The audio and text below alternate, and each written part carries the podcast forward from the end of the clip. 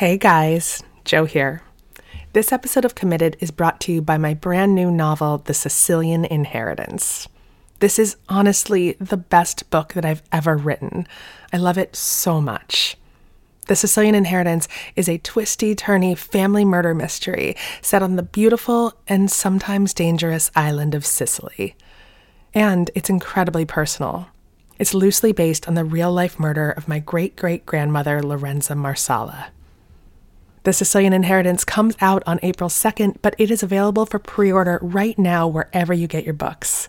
And if you pre order and email me your receipt to joe.piazza at gmail.com or DM me at Instagram, I will give you a free lifetime subscription to our newsletter Over the Influence.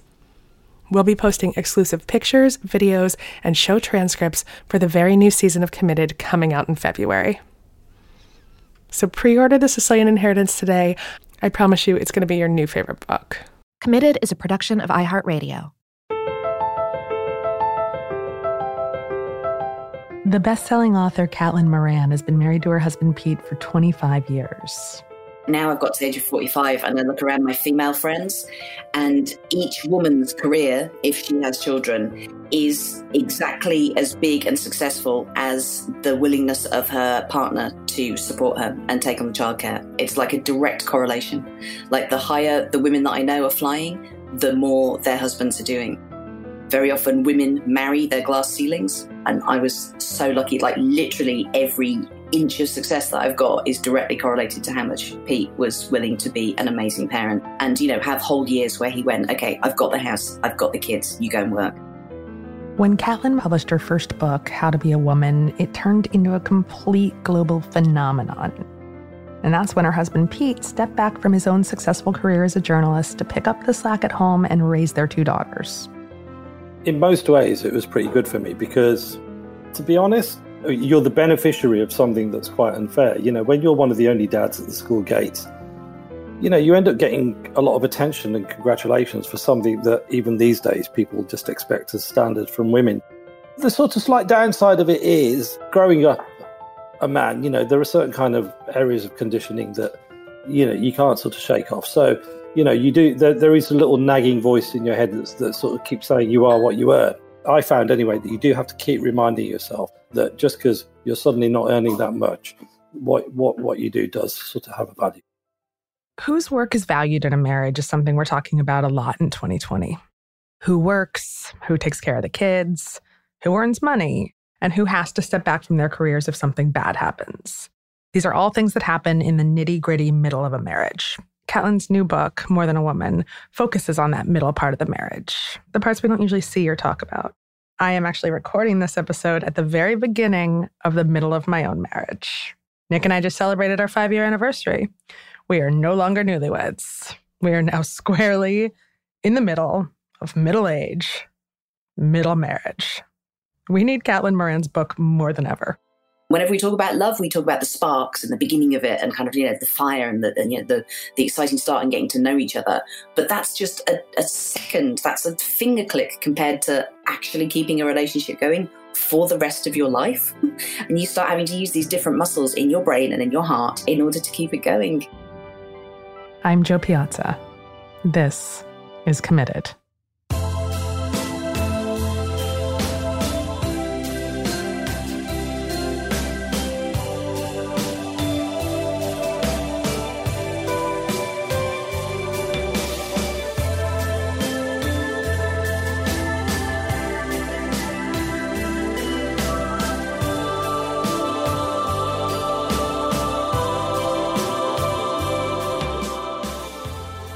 Start off by saying that there is no crisis in this episode. Nothing bad happens. No one gets hurt. No one gets sick.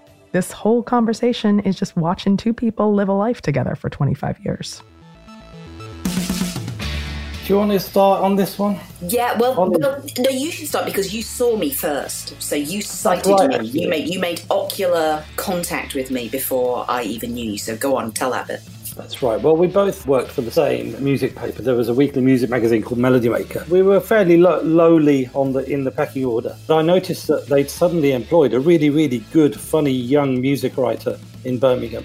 and my chances of getting work were suddenly kind of diminished, which was kind of annoying, but also in a really good way. She briefly had a column in the Observer. I enjoyed it so much that I kind of kept it and actually read it out to my ex girlfriend over the phone. I thought it was so good. And my ex girlfriend said, Hmm, I think you fancy her, don't you? And I was completely smitten with that piece of writing. You had a kind face, you had a yielding uh, countenance in your face. And, you mean uh, squashy? I had a fat face. If it would have yielded had you pushed a finger into it, yes. But we didn't sort of get together straight away, did we? We sort of uh, then we met, didn't we, by chance? Because I was interviewing a band called Levitation, and you were there as well, weren't you? Yeah, I missed my last train home and Pete was there and he said, You can come and sleep at my house if you want. And then we were on the tube on the way home and he went, Before we get back to my house, I need to tell you a secret about me. And I was thinking, Well, maybe it's that he's a sexual criminal. Okay, it doesn't matter. I still need somewhere to sleep tonight. I reckon I could fend him off. He's quite weak. He's wearing a cardigan.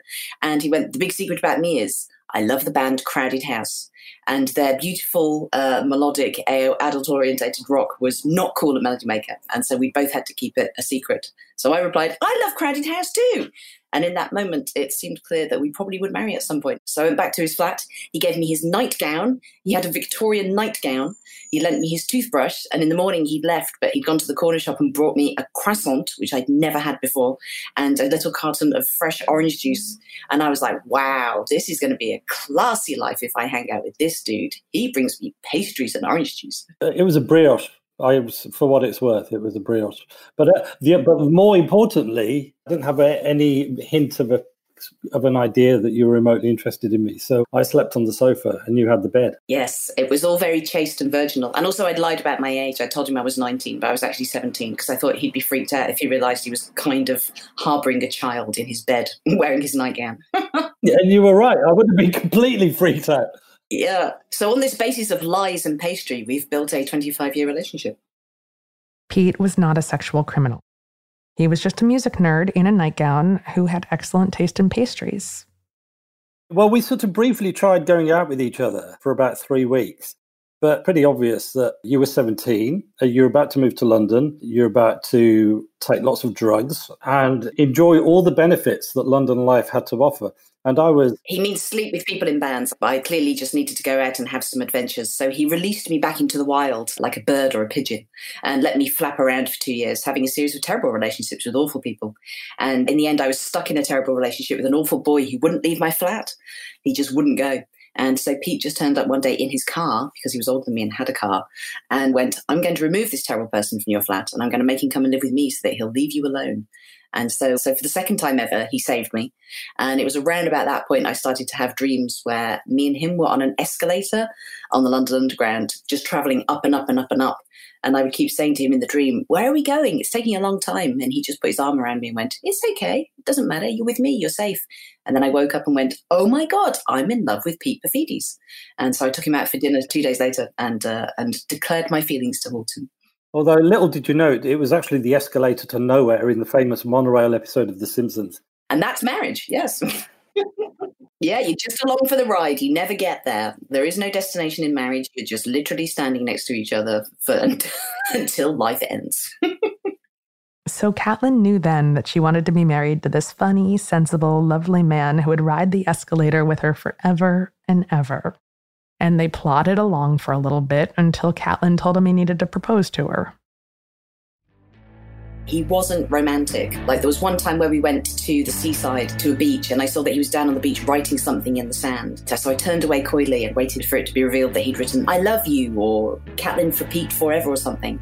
And when I finally turned around and saw what he'd written in the sand in 10 foot high letters, it was the phrase fanny batter, uh, which which is very rude and disgusting. And similarly, when I told him that we needed to get married and that he would need to propose to me, so I went to a shop and bought a twenty pound ring, and then I was like, "I'll give you the ring now, and just propose to me at some point today when it's romantic." And he waited until the point where, again, we were on a beach and I was just doing a wee uh, on some sand because I couldn't find a toilet. And at that point, he went down on one knee and proposed to me. Yeah. So, uh, so, so, although at the time I was annoyed that he it wasn't all flowers and romance and stuff, what Pete was very insistent on from the beginning was just that we were going to be two mates who would be doing funny things, and there wouldn't be any kind of drama or romance. We were just going to sort of jog along in just a very funny, easy to maintain way, so that there wouldn't be this feeling that there were two stages: the courtship, romance, marriage and then you settle down into domesticity. We just settled down into domesticity from a very early stage, which I think was very sensible looking back. I don't think I particularly planned it that way. I mean, and there are hopefully there are moments of romance, but they just don't necessarily always ascribe to the, the, the days in the calendar where romance is supposed to happen. Well, well, it's, it's what romance is, isn't it? Like uh, you did the most romantic thing I think you've ever done last week, which was just a pure act of love. So we've been in lockdown here for months, and all the swimming pools have been locked down. And I just love to swim. And on the day the swimming pools reopened, I got a text from Pete saying, "I've queued up and I've booked you the first available slot on the day that the swimming pool opens, so you can go for a swim because I know you love it so much." And that to me is just the most romantic thing ever. Like to stand in a queue, it's a very British way of showing love, but to stand in a queue in order to allow your life to your wife to go swimming, I was like, that's romance. But that right there, that's romance. I love it because it shows that Pete was thinking about how to make Caitlin's life easier. And my personal love language is what have you done to make my life easier today? And I don't think we talk about that enough. I said that to Pete. And we just don't give that kind of love enough credit. Yeah, Janet Jackson got it right, didn't she? That was why What Have You Done For Me Lately was her first biggest hit, because these are sentiments to which we can all relate. Well, similarly, Massive Attack, when they sing Love is a verb, love is a doing word. And from very early on, I just realized that exactly, it doesn't matter how many times someone says they love you, you have to, someone has to do love. Love is a thing that you do every day. It's not something you talk about. It's not a phrase. It's not a gift. It's a doing thing. Pete's a doer. Like he was almost late for this podcast because he insisted on making a curry from scratch for our daughter because she'd come home later than expected. You know, he's a doer. He does lovely things. He does love every day. Oh, bless you. Thank you. Well, you do as well. I mean, hopefully we both do without wanting to kind of make anyone listening to this throw up. You try not to be a demonstrably worse person than you were the day before. We sound so British now. So British. And with that, a quick break. Cheerio. Sorry, that was. I'm terrible. Hey guys, Jo here. This episode of Committed is brought to you by my brand new novel, The Sicilian Inheritance. This is honestly the best book that I've ever written. I love it so much. The Sicilian Inheritance is a twisty, turny family murder mystery set on the beautiful and sometimes dangerous island of Sicily. And it's incredibly personal. It's loosely based on the real life murder of my great great grandmother, Lorenza Marsala. The Sicilian Inheritance comes out on April 2nd, but it is available for pre order right now wherever you get your books. And if you pre order and email me your receipt to joe.piazza at gmail.com or DM me at Instagram, I will give you a free lifetime subscription to our newsletter Over the Influence. We'll be posting exclusive pictures, videos, and show transcripts for the very new season of Committed coming out in February. So pre order The Sicilian Inheritance today. I promise you it's going to be your new favorite book.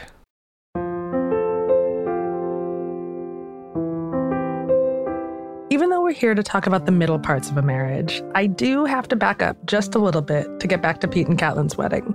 I'm doing it because the way they tell the story is a goddamn delight. Well, we wanted to get married in a pub and just then just have some mates sort of come over and dance to our indie records. But Pete's family are Greek and they wanted a more kind of formal wedding. The period leading up to us getting married required a lot of delicate stage managing because my parents are, Greek and Greek Cypriot, very traditional. And Caitlin's parents, very sort of countercultural hippies. They learned everything they knew about raising a family from Crosby, Stills, Nash and Young. Not even that. They learned everything about parenting from salmon spawning. They had eight children, spawned gigantically, and then just swam away and left the eggs to fend for themselves. They were they were very hands off. Whereas your parents are very hands on. Ideally, they would have liked to have a, had a traditional Greek wedding in a Greek Orthodox church, the reception with Greek music playing, where kind of distant relatives kind of come up onto the dance floor when you're doing the first dance and pin banknotes onto the bride and groom's clothes. And that sounded like the worst day ever to me. It was just mortifying. We managed to find a hotel that used to was a converted abbey, so it looked and felt a bit like a church. And so that was where we had the wedding. And we basically we came up with the table plan and we had a table plan whereby my family and Caitlin's family were basically seated at opposite ends of the room.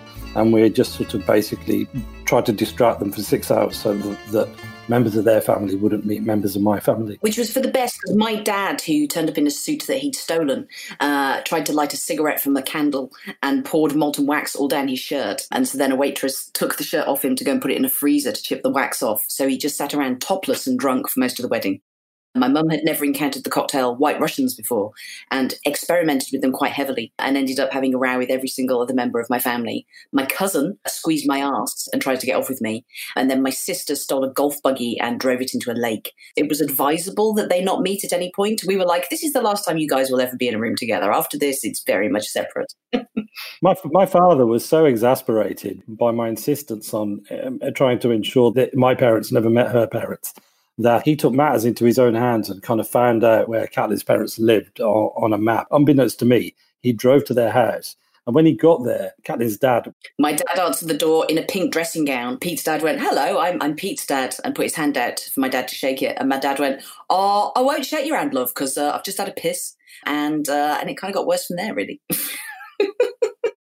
Yeah, I mean, it was. I don't know if other people have kind of post wedding come downs or like kind of feel like sort of, I don't know, everything's over or everything's different, but it just felt completely the same to us. Like we just carried on. We got this kind of big sunshiny flat in North London that we decorated to look like it was I don't know, the set of a children's TV entertainment program. It was very colourful. And we just used to sit around and listen to records, and it was just exactly the same as it was before. We were just, it's really not changed since day one. We're just very, very comfortable with each other. Uh, once the only big alteration that happened in our relationship as a result of getting to know each other is it took me about four weeks to feel comfortable breaking wind in front of Pete. Um, so for the first four weeks, I, I would often pretend that I had to go and answer the phone or send an important email, but it was just simply that I had to go into another room and fart and then come back. And then I guess the other change was having we, we had children. That was a big change, wasn't it? Before you have kids, I don't think you can have any conception of how long it takes to raise children. Your brain literally, you haven't grown the synapses. You're not old enough to understand how long it takes to raise a child from an egg to an adult that can get in a car and drive off. So yeah, it's that phase of your life where you're like, man, this is long. And there's one bit in the book where I go, if this entire book was the word long with like there being 85,000 O's, that's still not even one twenty seventh of the amount of time you're going to spend parenting. It's you're really in it for the long haul. It's a massive marathon. It's an endurance test. I would have moved anywhere to get help with childcare. We didn't have any. Pete was still working at the office, and I've always worked from home. I had a very difficult birth. I was very ill afterwards. It was a it was a three day fandango in which kind of everything was broken and torn and never really was the same again. So yeah, so I'd be at home with the baby, and then Pete would come home, and in order for me to do my work, he would put the baby in a sling and just walk round and round for hours. She was a very colicky baby, so you just had to keep moving with her. And I would uh, take her out of the sling, and bits of popcorn would fall off her head because Pete would go, you'd walk to the cinema, wouldn't you? And like go to the foyer and just like get a bag of popcorn and then just walk around eating the popcorn whilst carrying the child. Sometimes it was sesame seeds, remember? Yeah, if you'd been to McDonald's and got a Big Mac, it would be sesame seeds. I could guess where he got his like walking baby snack from that day, judging by what was on her head. Once a chip fell out, that was exciting. And then for the rest of the time when I had to work, thankfully, my tits were so ruined by motherhood that I could kind of, they were long and flexible like a hose, and I could kind of dogleg them round and breastfeed her on my lap whilst I kind of typed over her head on my laptop. So that's always one good thing about your tits being ruined by breastfeeding that they become flexible and you can kind of put them wherever you need them. They're uh, they're extendable. It's like go-go gadget tits. You can put them wherever you need them. and then Pete left his office job when their daughter was about a year old. That kind of meant that you could do more and I could do less. I mean, the thing is now when you look back at it, kind of like our oldest is 19 years old, you can't remember how you did it. Mm. But I remember at the time thinking, I don't know how I'm doing this at the end of every day because you'd go, What have you done today? And the answer would be very little, but it seemed to take up all of the available time. So it was just the usual juggling act of like kind of someone would literally hold the baby for 20 minutes while someone else did some work and then you'd pass it back. But you know, it gradually gets better and better. I remember the big, you know, you get given those developmental mile books, milestone books, where you're supposed to write down baby's first tooth, baby's first word.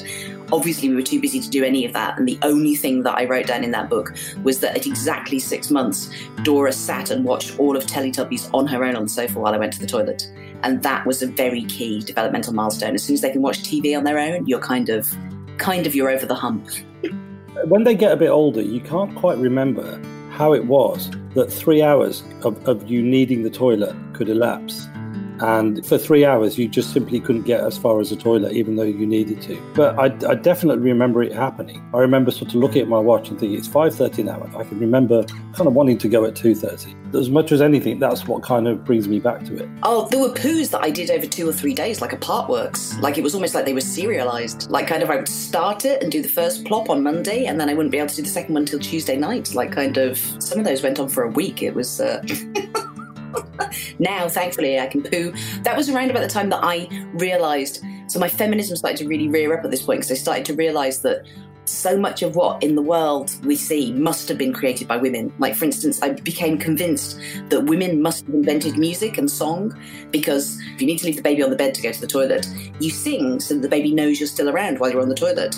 And I'm absolutely convinced women must have invented singing tens of thousands of years ago as cave women so that they could go outside the cave and have a poo and sing to the baby so that it knew that it was safe. So that was that was definitely the start of my feminism was just looking at the world through a mother's tired eyes going, wow, look at all the things we must have invented just to be able to deal with this massive bag of bullshit that is having a small child.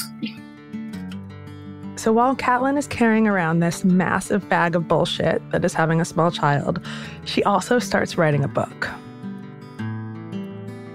I'm still staggered by was just how quickly that she wrote it because she had a job at the, the Times newspaper, and on top of this, she, she was writing the book in these kind of manic bursts whenever she could that's the joy of having kids because if you've had to spend like four years breastfeeding and sitting on a chair, literally not being able to do everything, you finally realize for the first time in your life exactly how long a minute is and half an hour is and an hour is. And you're like, the minute I don't have to do this anymore, I will never waste a minute or an hour again. I know how much I could do. So I'd been writing the book in my head and I was just so lucky, like kind of, you know, it's, you know, semi ironic that a book about feminism could not have existed without a man, my husband, because I just would not have been able to write the book. He just took all the childcare on for the five months while I was writing it. And, you know, I didn't waste a second of it because I was very aware every second I was in front of that laptop, he was with two small children under the age of five. really needed to honor that sacrifice. Pete no longer worked in an office, but he did have a job, a big job. He was the chief rock critic for the Times of London.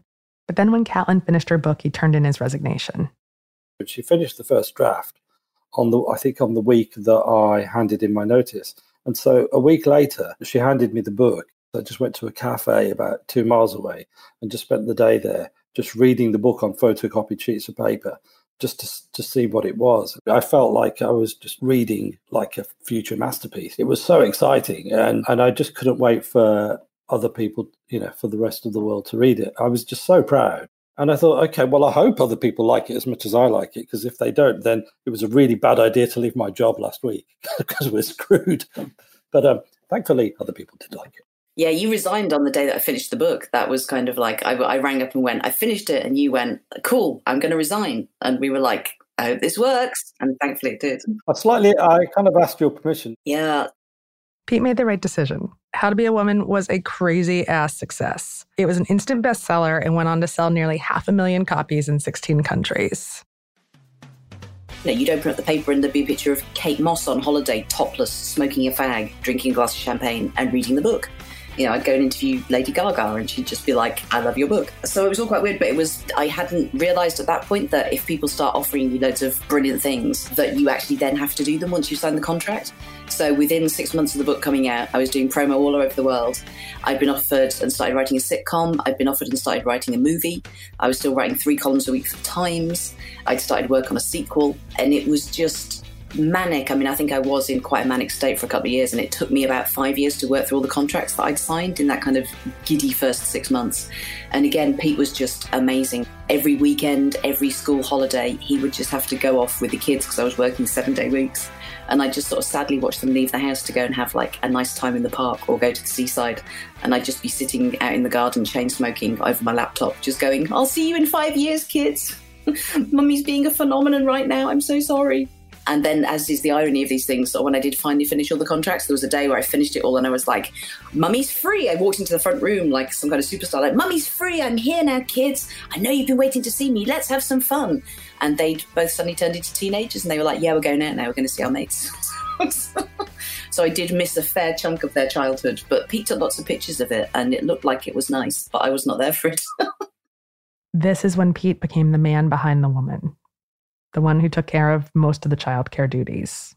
In most ways, it was pretty good for me because, to be honest, you're the beneficiary of something that's quite unfair. You know, when you're one of the only dads at the school gates, you know, you end up getting a lot of attention and congratulations for something that even these days people just expect as standard from women. The slight downside of it is, yeah, growing up a man, you know, there are certain kind of areas of conditioning that you can't sort of shake off. So there is a little nagging voice that sort of keeps saying you are what you earn. Just as for women, it's hard to sort of supplant the idea that unpaid work you do has got no value when we all know that it, the value it has to, in all sorts of ways and to the economy as well is incalculable. As a guy, you, you do have to keep reminding yourself that just because you're suddenly not earning that much, what you do does sort of have a value. Well, I was just going to say, it is a sad truth. Like now, I've got to the age of 45 and I look around my female friends, and each woman's career, if she has children, is exactly as big and successful as the willingness of her partner to support her and take on the childcare. It's like a direct correlation. Like the higher the women that I know are flying, the more their husbands are doing. And there's a bit in the new book, More Than a Woman, where I just say that very often women marry their glass ceilings and I can look around my social group and absolutely see that. And I was so lucky, like literally every inch of success that I've got is directly correlated to how much Pete was willing to be an amazing parent and, you know, have whole years where he went, okay, I've got the house, I've got the kids, you go and work. And I know how hard that was for him, but, you know, I'm so grateful that he did. As a guy, you know, I sort of think it just in a very basic, practical way it heightens your empathy for what you know women naturally have to go through to have that uncertainty about whether or not you'll be able to pick up on your career once the, the years when your kids are really young and you're sort of doing a lot of the sort of childcare because for obviously you know, uh, women don't need me to tell them it's hard to regain that momentum. If you've had to take years out to raise a small child, it's hard to regain that momentum in your career. So if you're sort of going through a version of the same thing as a guy, then that's not a bad thing because that's just a normal thing that so many millions and millions of women have to go through. Like I said in the beginning, we don't talk enough about the middle of a marriage. We don't talk about the things that keep a long term relationship going, except for date night. Everyone tells you to go on a date night, and that's not enough. Anyone who's been on a date night ends date night, and they're like, oh, eh, it was fine, but what else are we going to do? Caitlin talks a lot about what it takes to keep a marriage strong. And one of the things that stuck with me was the idea of a maintenance shag. It's hard, especially if you've got little kids, to spontaneously have sex. And if you leave it too long in between having sex, you just kind of forget how to do it. Like everything seals up down there. And just the idea of it seems ridiculous. You're kind of like, we used to do what?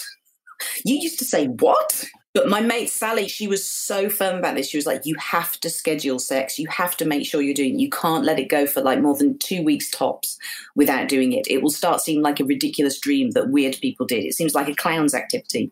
So you've just got to schedule the maintenance shag. And even though in the first couple of minutes you'll both feel quite silly and be like, oh, you know, after ten minutes you'll both be into it. So it's just acknowledging the fact you just have to go to bed and do that sex. and then you will start enjoying it. And then you tend to find once you've had the maintenance shag, you then want to have spontaneous shags in the days after. You know, it just kind of wakens all that up again. You know, you need to have that conspiratorial sense between each other as the two grown-ups in the house. You know, you need to be while one of you's unblocking the dishwasher and the other one's like removing a dead mouse from under the refrigerator, you need to be able to like turn around and twinkle at each other a bit and be like, Yeah, remember what we were doing two hours ago? That was grown up. I think one thing that I've been re- uh, that I've really loved in recent years in popular culture, there's been a generation of female writers and comedians who have really extolled the virtues of really quite boring vanilla sex. Because in the era that I grew up in the 90s and until very recently, kind of the whole idea of sex, particularly for women, was that it had to be as freaky as possible and you had to be like whipping each other and doing role play and, you know, anal sex. You know, you needed to be doing all this stuff. And Amy Schumer and the Broad City Girls have been very good at just going, nope, you could just have a very regular missionary 10 minute thing, and that's good enough. Like, you know, if a man is tired of fanny, he is tired of life. That is enough. You don't need to experiment. And I, I go through all the things that I advise you don't bother doing, like role play, unless one of you is a genuinely brilliant character actor. If you suggest that you play a game where one of you is a sexy pirate, it can just collapse in an absolute horror show of someone doing a very inconvincing pirate act accent. Uh, sort of like the other one going, I need to tell you what your motivation is in this scene. Uh, the costume's going wrong. You just don't need to be sexy pirates. It's okay. Just have a normal shag. A very normal vanilla shag is a great place to take a break. And to maybe schedule a calendar invite to have a super normal shag with your partner.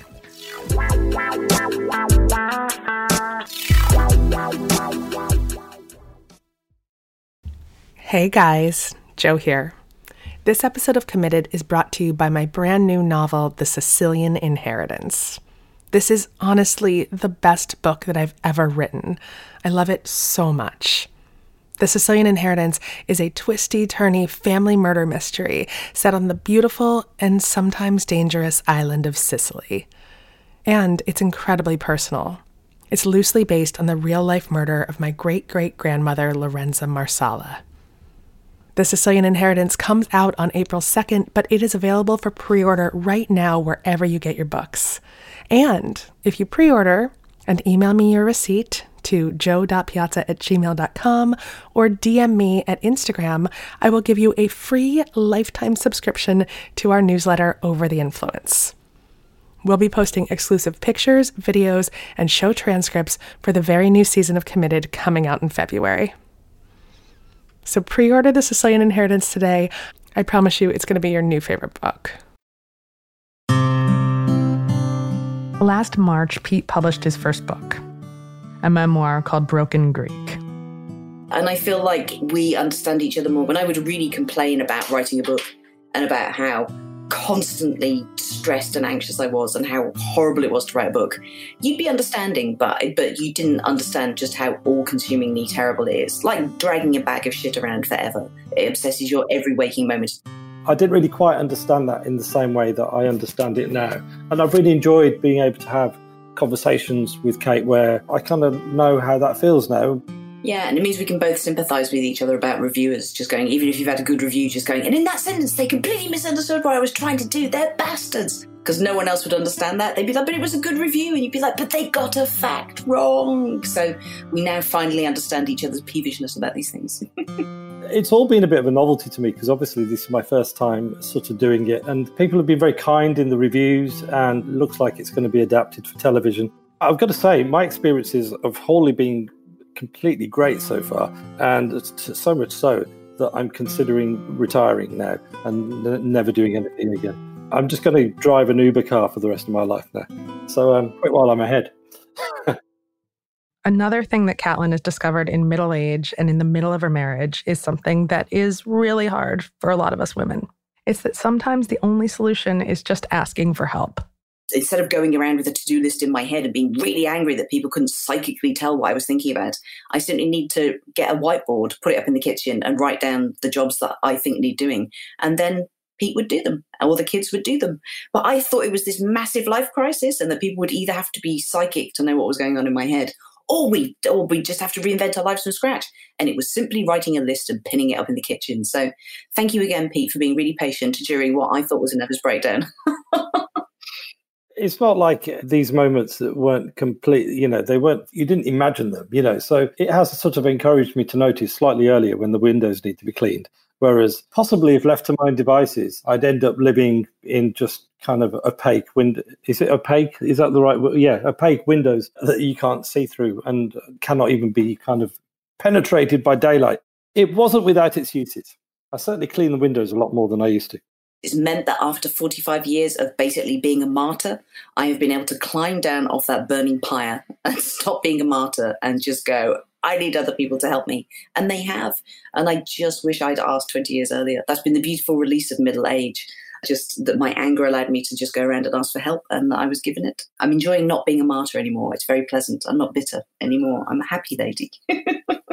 also it all balances out in a way as well because the, the, the magical thing that happens to a lot of men just as women become perimenopausal is that men become less gladiatorial they less combative. I think a lot of men i noticed certainly in, in their 20s and i think to a degree this was true of me is that you are sort of more competitive and you have a certainly speaking for myself i don't really want to speak for anyone else but speaking for myself i had a sense that if i didn't sort of get on some kind of you know make some kind of progress in my career in my 20s then i'd lose the opportunity sort of forever. So i think that made me slightly more kind of combative. Now you know my, my children are advancing towards 20 i've done sort of things in my own career that i didn't sort of think i'd get a chance to do And for whatever reason, I feel like I've got less anger. I'm less combative than I used to be. So this is probably the best time ever for Kate to be mar- many perimenopausal because uh, I'm in a slightly more stoned state than I ever was at any other point in my life. Maybe evolution has planned it this way. Who knows? And whenever we talk about love, we talk about the sparks and the beginning of it, and kind of you know the fire and the and, you know, the the exciting start and getting to know each other. But that's just a, a second. That's a finger click compared to actually keeping a relationship going for the rest of your life. and you start having to use these different muscles in your brain and in your heart in order to keep it going.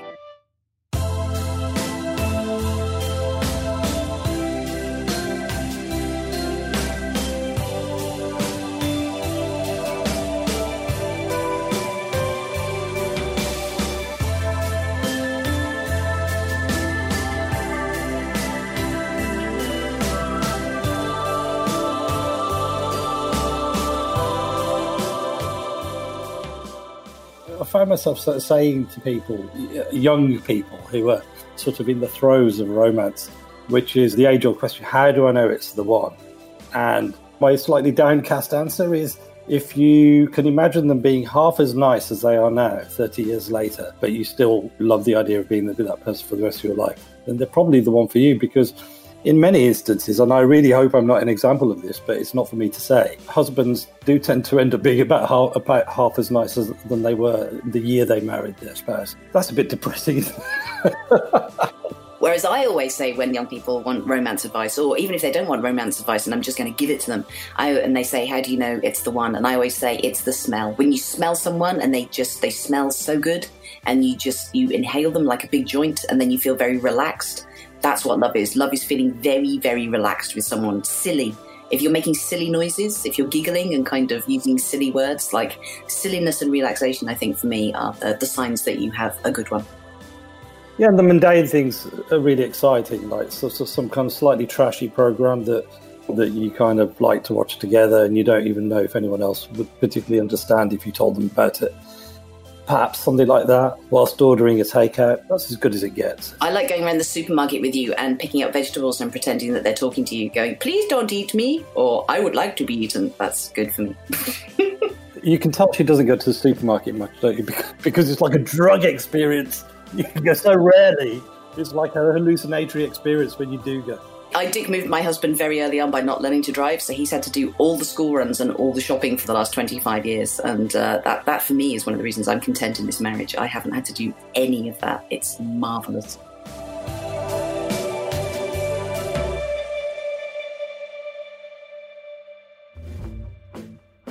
This episode was hosted and reported by Jo Piazza, with special thanks to Caitlin Moran and Pete Paphides.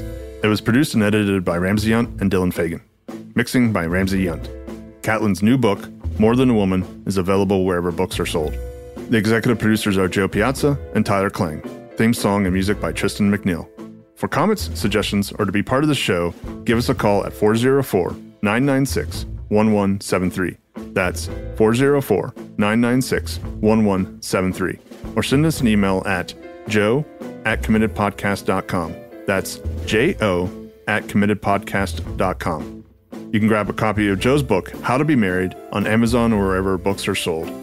Committed is a production of iHeartRadio and produced in our studios located in Atlanta, Georgia. For more podcasts from iHeartRadio, visit the iHeartRadio app, Apple Podcasts, or wherever you listen to your favorite shows. Hey guys, Jo here.